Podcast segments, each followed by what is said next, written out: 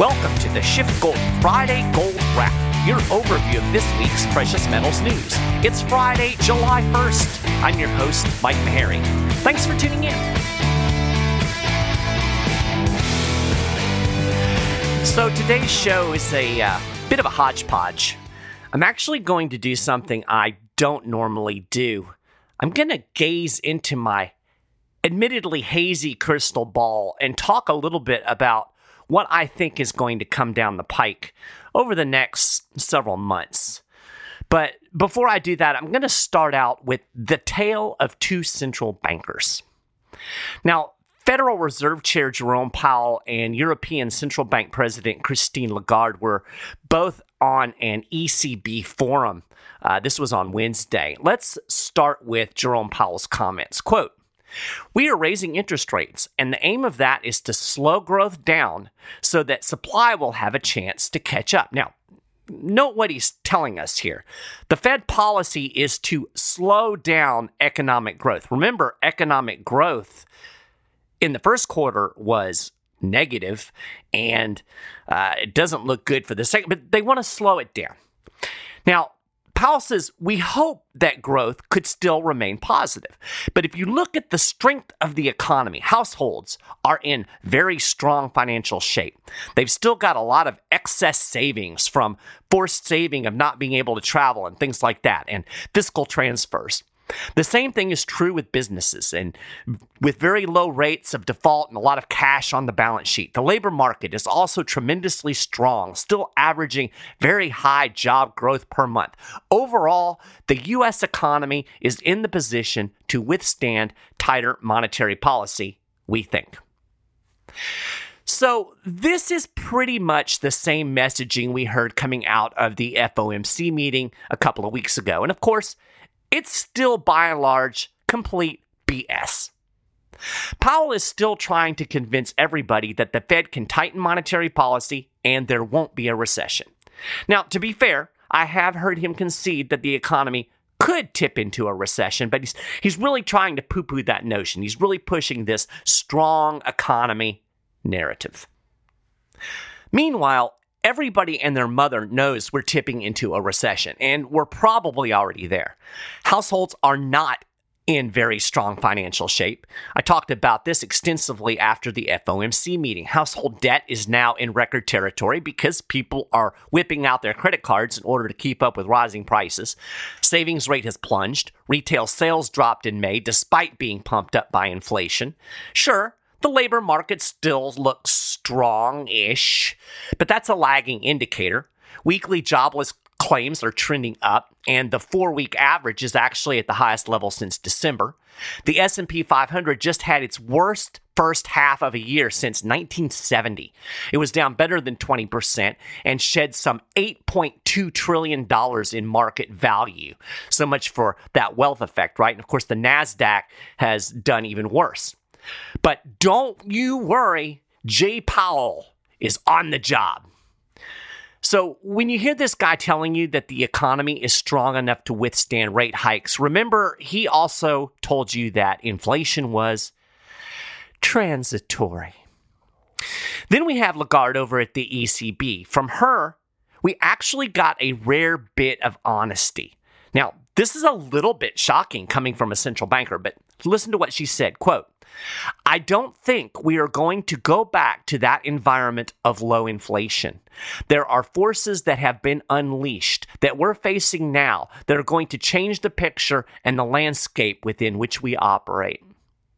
So there you have it. Inflation ain't going anywhere.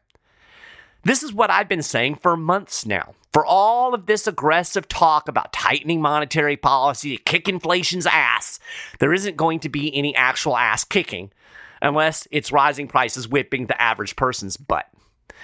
Now, I do find it a little bit amusing how she framed this. Forces have been unleashed. You know, it's as if as if pixies came along and opened a bag of inflation forces and then just dumped them out on our head. No, lady, you and your central bank buddies unleashed this by printing trillions and trillions of dollars and euros and yen and all other kinds of currencies over the last couple of decades. Now, granted, the ECB has been even looser than the Fed, but all of the world central banks have pretty much worked in lockstep, and of, co- of course they always do. They have all run the printing press at full tilt, and right now they're all talking tough about fighting inflation. Lagarde just let the cat out of the bag and admitted they can't win. She's trying to get us used to the new normal. The new normal is you pay more for everything all the time. Now, we got some numbers uh, yesterday that further indicate inflation isn't too intimidated by this tough talking Jay Powell. The personal consumption expenditures price index came in at 6.3% year on year from May. That was the same read as April, and it's pretty high. Now, this is the Fed's favorite inflation measure because, well, it understates inflation the most. Now, here's the good news if you're an inflation fighter, core PCE dropped to 4.7% uh, on a year on year um, basis. That was a slight decline from April's reading of 4.9%. So the core PCE showed a little bit of easing. So I'm starting to develop a theory about how things are going to play out over the next few months. Now, if you listen to the show, you know I'm not big on making predictions, especially short run predictions. Too many variables, too many things that can switch and, and change up fast. I'm more interested in the macro in the long term. But here's what I think. For what it's worth, just take this for what it's worth. It seems to me that this is what we're going to see. I think we're going to start seeing some drops in the CPI. I think we're going to see a little bit of inflation cooling. And boy, when that happens, the headlines are going to go nuts. Inflation over, you know, it's peaked. We've already seen this once. You know, inflation supposedly peaked what back in March, and and that was a not a peak, but I, I think we're going to start seeing this narrative. Um, and, and, you know, we're already seeing a broad based drop in commodity prices um, as the fear of a recession rises. So that's going to ease things up a little bit. Um, I, we're seeing gasoline prices here in Florida uh, stabilize a bit. In fact, we've had a little bit of a drop here in Central Florida. Um, so, since CPI is always expressed relative, relative to the last month and the last year, you're going to start seeing some declines. At, at least that's how I think it's going to play out. Meanwhile, we're going to keep on seeing shakiness in the economy. We'll almost certainly see another bad GDP print for Q2. I wouldn't be shocked if we don't get another decline in GDP. That would put us in an official recession. Or maybe we'll just get some tepid growth numbers. I think the Atlanta Fed projection right now is for 0.3% growth. Uh, so we may not be able to say technical recession quite yet, but regardless, growth isn't going to look good and the Fed is going to crack. Jay Powell and company is going to use any dip in the CPI to say, see, our policy is working, we did it. And then he'll hint at slowing down tightening a little bit quicker than expected in order to keep the economy from dipping into a recession, uh, or if we're actually in a recession, to keep that recession from deepening. They'll do a little victory lap over at the Fed, you know, say we beat inflation back, and everything will look rosy for a few months. We could even see a little bit of a stock market rally because everybody's going to be relieved that the rate hikes are about over.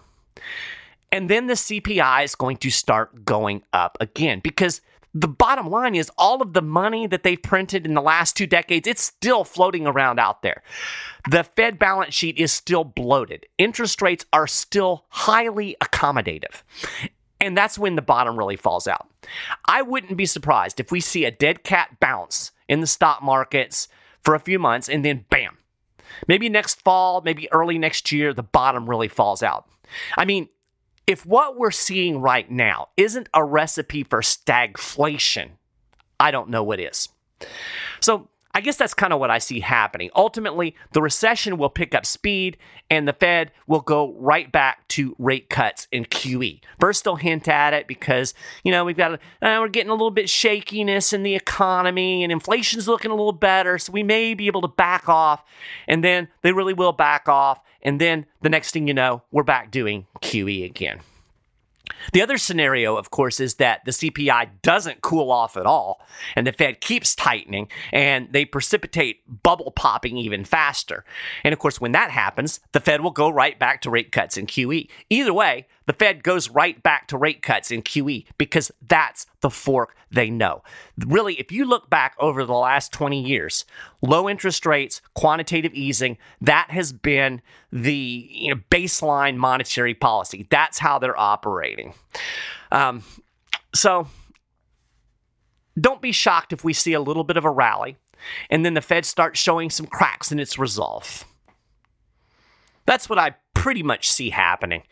Uh, it's really a matter of timing. I, I just think that ultimately the Fed is going to backtrack on uh, all of this tightening and all of this inflation fighting, and ultimately inflation is going to rear its ugly head, just like Lagarde said. Um, and investment guru Rick Rule, he kind of sees that same scenario playing out. He recently said he thinks the Fed is going to chicken out in this inflation fight. If you aren't familiar with Rule, he used to run Sprott Holdings, and now he's got his own company. Uh, but in an interview recently, Rule said that the Fed could get inflation under control with significantly tighter monetary policy for a sustained period of time. And he's right. I mean, the Fed could do that. You know, Powell could suddenly grow a spine. And, you know, even if we see a lot of shakiness, you know, a recession uh, and, and inflation starts to look lower, Powell could put the pedal to the metal and just keep pushing forward. I mean, really, that's what the economy needs, right? But I don't think Powell has the wherewithal to do that, and neither does Rule. Um, he doesn't think that the Fed will be able to follow through when the economy starts to crash. Rule said, quote, I think they'll chicken out. If we had a period of real interest rates, what he means by that is positive real rates. He said it would certainly cure inflation, but it wouldn't cure inflation until it did amazing damage to the various balance sheets. So that's really the question you have to to work out in your head. Do you think the Federal Reserve is really willing to do amazing damage to the stock market and balance sheets and the economy itself? I don't. That's just, I just don't think they do. You know, here's the reality the US economy was built on easy money and debt. I mean, we've seen this since 2008, really before 2008. The economy is built on easy money and debt, it's dependent on consumer spending. If you take away the easy money, it's going to pop the bubbles and it will collapse the house of cards economy. As Rule alluded to, this needs to happen. We need to get a cleansing. We need a recession to get all of the misallocations and distortions out of the economy. But that would mean a lot of pain. And as I've said before, central bankers are at their heart politicians. They are not willing to put people through short term pain, even if the long term uh, results are good. You know, we talked about this a, a few episodes ago. I, ta- I talked about the uh, the idea of time preference. Uh, time preferences are. Uh, you know, people don't want to wait. They they don't want to suffer pain. They don't want to look long term. And uh, so, for all all the tough talk, Rule is with people like me and Peter Schiff and others who don't believe the Fed has the political will to allow the economy to crash. So, real quick before we close out, let's talk gold a little bit. Actually, the yellow metal has dropped below the 1800 support level today. Um, it seems to be caught up in the broader commodity crunch. And of course, rising interest rates are still causing significant headwinds for gold. Um, you know, most people seem to still be on board with the Fed's messaging. They still think the Fed will tame inflation and they'll pull off the mythical soft landing. And, and I mean, this could happen. It probably won't, but it could. But looking at gold kind of more long term, there are some bullish signals out there. I'm going to link you to um, our most recent technical analysis on the show notes page. You can just go to schiffgold.com slash news. Um, and, and find that. The long and short of it is it looks like most of the technical dynamics are at or near the bottom. So uh, our technical analyst sees a pretty bullish outlook as we move forward. And Goldman Sachs has upped its gold price projection uh, to $2,500 an ounce by the end of the year. Now, you know, I know gold hasn't exactly excited investors in recent months. I get your emails. I see your messages. I know there's skepticism out there. I know there's frustration out there. But, you know, if you really look at it, if you take a step back and look at the gold market objectively, yes, you can certainly argue that given the inflation environment, you would expect to see gold much higher. And I would even argue that gold is way undervalued right now, uh, given the macroeconomic situation. But the fact of the matter is, gold has been hovering right around its 52 month average. Now, it's dropped a little bit below that today, but by and large, if you go back over the last several weeks, months, that's where gold has been. It's been right around that 52 month average. Everything else has been crashing, right? Other than the Dow, stocks are all officially in bear market territory. Bitcoin's gotten obliterated. Uh, you know, we've seen a, a, huge drop in like the tech stocks, the uh, momentum stocks, the risk assets. All of those have, have crashed. Um, commodities in general are falling, as I just mentioned. Copper, uh, wheat, all of these things in anticipation of a global recession because all of these banks are trying to fight inflation. So there's a, a huge recession expectation out there. So we're seeing declines uh, in commodities. Um, we've seen again. I talked about the uh, the the price of oil and stuff dropping a little bit again uh, because we're we're seeing this recession expectation. So as Money Week put it. For all the declines we've seen elsewhere in stocks, bonds, and crypto, and the ensuing erosion of wealth, I mean, think about all of the wealth that's been uh, erased, right? Gold sits at its one year average. In other words, it's done what it's supposed to do. It's preserved its value and preserved your capital. Now, it's also important to note that gold has held its own despite a very strong US dollar, which creates headwinds against gold. Interesting, if you look at charts um, against a lot of other currencies, gold is, is doing very well. Now, the Goldman Sachs report said the risk of inflation will likely influence the price of gold through the latter half of the year. The investment bank warned that inflation expectations could become, quote, unhinged. Uh, Kitco News summarized the Goldman report this way. It said, in any scenario where inflation increases rapidly and sustainably, gold will likely outperform other assets. The report said this is due to the fact that gold is a physical asset with no liabilities and therefore its value cannot be eroded by inflation like other assets such as bonds and equities. So I posted a report about the Goldman projection on the uh, SchiffGold Facebook page, and two comments stood out. One was, do the exact opposite of what Goldman says. Okay, fair. I get the skepticism of the mainstream in, in these big institutional banks. But if you look at the economic dynamics, I can't find where they're wrong, right? What they're saying about inflation, uh, the trajectory of the economy, their analysis seems to me to be spot on. This is a rare case where the mainstream seems to have, uh, you know, kind of figured it out. So take that as you will. The second comment was, I'll believe it when I see it. Now, that's also fair. It kind of encapsulates the uh, the frustration and the skepticism we've seen in the gold market over the last year. Here's the thing: when you see it, it's too late to get in on it. So, anyway, one more thing, real quick, before I sign off. I know I'm starting to go a little bit long, but you'll be shocked to learn that Zimbabwe is having an inflation problem. I know, I know, shocking, right? The Southern African country has been running its money printing presses just like all of the other central banks. Now, get this its CPI right now is 191%. Yikes. But their central bank is doing something interesting. It's going to sell a gold coin to give investors a place to, quote, store value. I'm going to link to an article I wrote about this over in the show notes page, and you can get a little bit more details on the on the process of this. Obviously, it's not an altruistic move by the Zimbabwe bank; they've got ulterior motives. But regardless, it is a way for investors in that country to shield their wealth. So, if you want to store value in these crazy times, maybe you should consider gold, maybe silver. Good time to talk to a Schiff Gold precious metals specialist. You can do that simply by calling 1 888 Gold 160 or shooting an email to info at schiffgold.com or just go to schiffgold.com and find the tab that says getting started and you can actually chat with a precious metal specialist right there on the website. Um, you know, you got nothing to lose. They will look at your situation your goals, your portfolio, your investment strategies, and help you see how precious metals can fit into your portfolio. Um, you know, Rick Rule said that any investor who doesn't have at least some of their wealth in gold is is simply being foolish, and I tend to agree with them. You know, as we've seen, it has held its own while everything else has gone down. Um, not saying you should sell everything and buy gold, but um, you definitely want to look at it as part of your investment strategy, part of a nice balanced portfolio. So, again, talk to a Schiff Gold Precious Metals specialist today. So, with that, it's a gold wrap for this week.